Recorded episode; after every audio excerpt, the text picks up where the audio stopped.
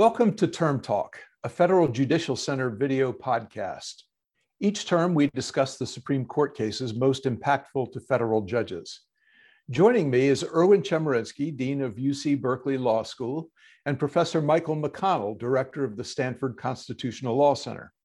Thank you both for helping us understand the impact of the Supreme Court's recent decisions under the Free Exercise Clause. Erwin, in Fulton versus City of Philadelphia, the court specifically ruled on what a neutral and generally applicable regulation has to look like. The court was unanimous in the judgment, but the justices got there and how they got there were uh, they got there in very different ways. So, Dean Chemerinsky, can you please take us through the facts of Fulton?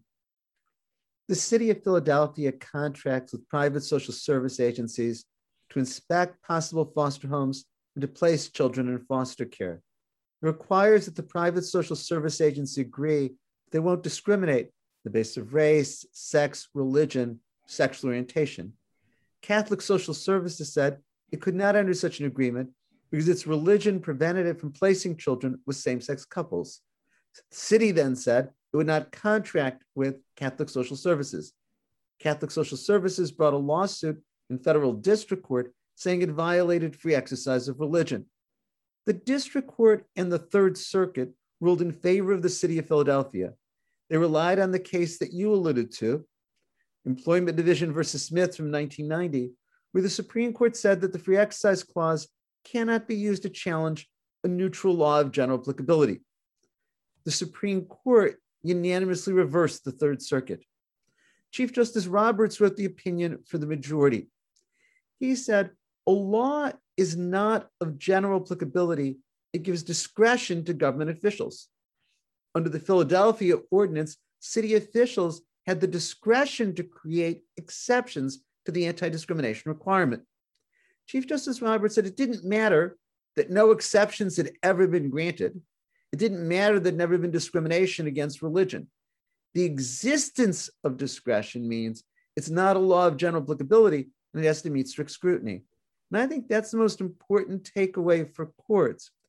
Any law that burdens religion, that has discretion to give exceptions, is going to have to meet strict scrutiny, be necessary to achieve a compelling government purpose. Okay, now this is a unanimous judgment, but there's no agreement about how the court got there. So, what do we learn from the concurrences about what the justices are thinking? Justice Alito wrote a 77 page opinion concurring in the judgment is joined by Justice Thomas and Gorsuch, and he explicitly calls for the overruling of Employment Division versus Smith. Justice Barrett wrote a concurring opinion, joined in full by Justice Kavanaugh, in which she said she agrees with much in Justice Alito's opinion, which said the court doesn't need in this case to overrule Employment Division versus Smith. And she says when the court confronts that question, there'll be many difficult issues to resolve. So I think the bottom line right now is we know there are three justices who want to overrule employment division for Smith, and two are sympathetic to that position. Professor McConnell, uh, as you've written extensively about, there's much dissatisfaction with the opinion um, written in Employment Division versus Smith. Can you explain briefly what this dissatisfaction is about? Yes, the, the Smith opinion, which was the one that held that uh, members of the Native American Church do not have a constitutional right to use their sacrament, uh, uh, uh namely peyote.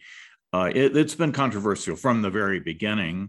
The court treated the free exercise clause as a kind of an equal protection uh, guarantee rather than as an actual substantive freedom. Does there appear to be a majority willing to overturn Smith? I think that's actually somewhat unlikely. It, it, it seems to me there's going to be a lot of work to be done, and a lot of it's going to have to start in the district courts because that's where uh, the the percolation process will take place. And and we've been deprived of essentially 30 years of percolation uh, on free exercise, and it's time to to get going now. Uh, a lot of people will, will lament. Well, doesn't that mean we're going to have a lot of cases without clear answers?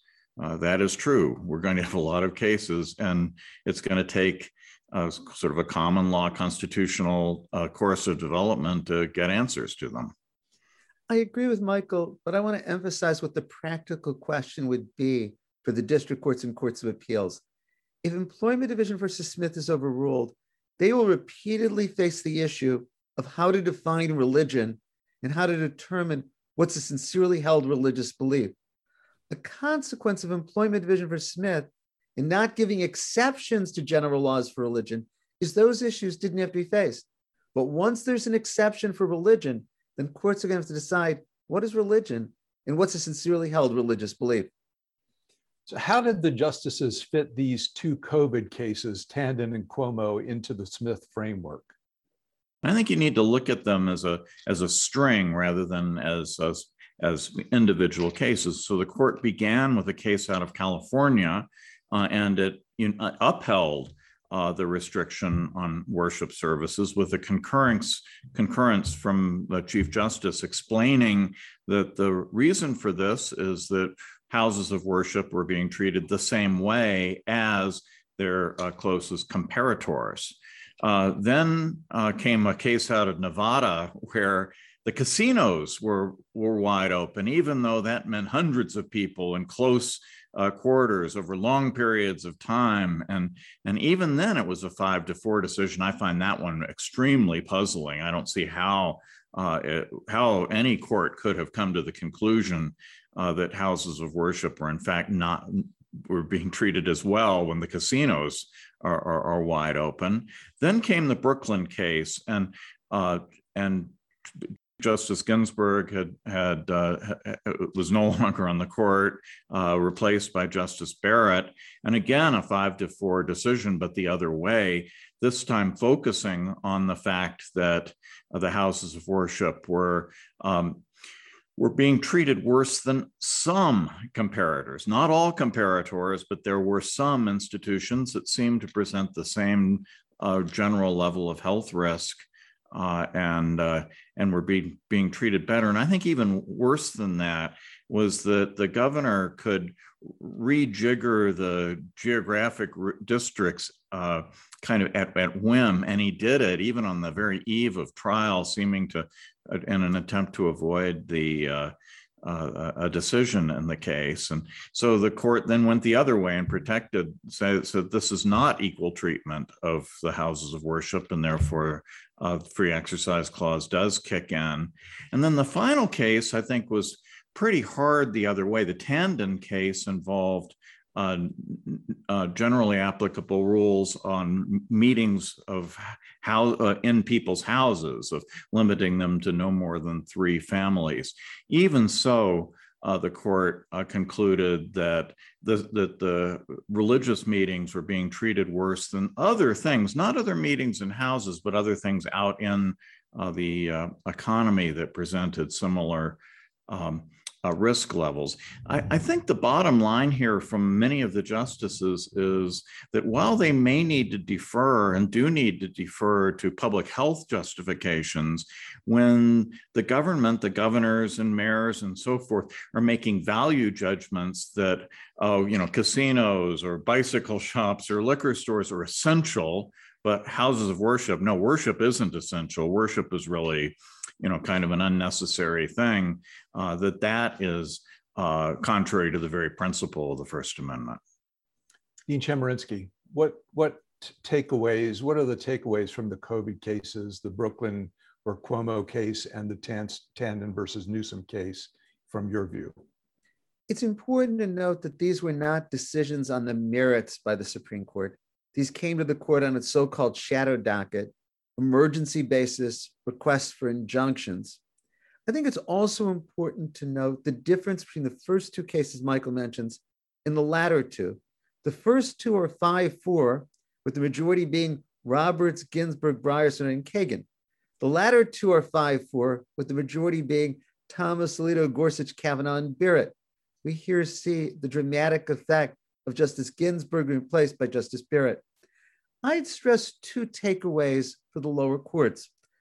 The first is that religion has to be treated as leniently as the most leniently regulated secular activity.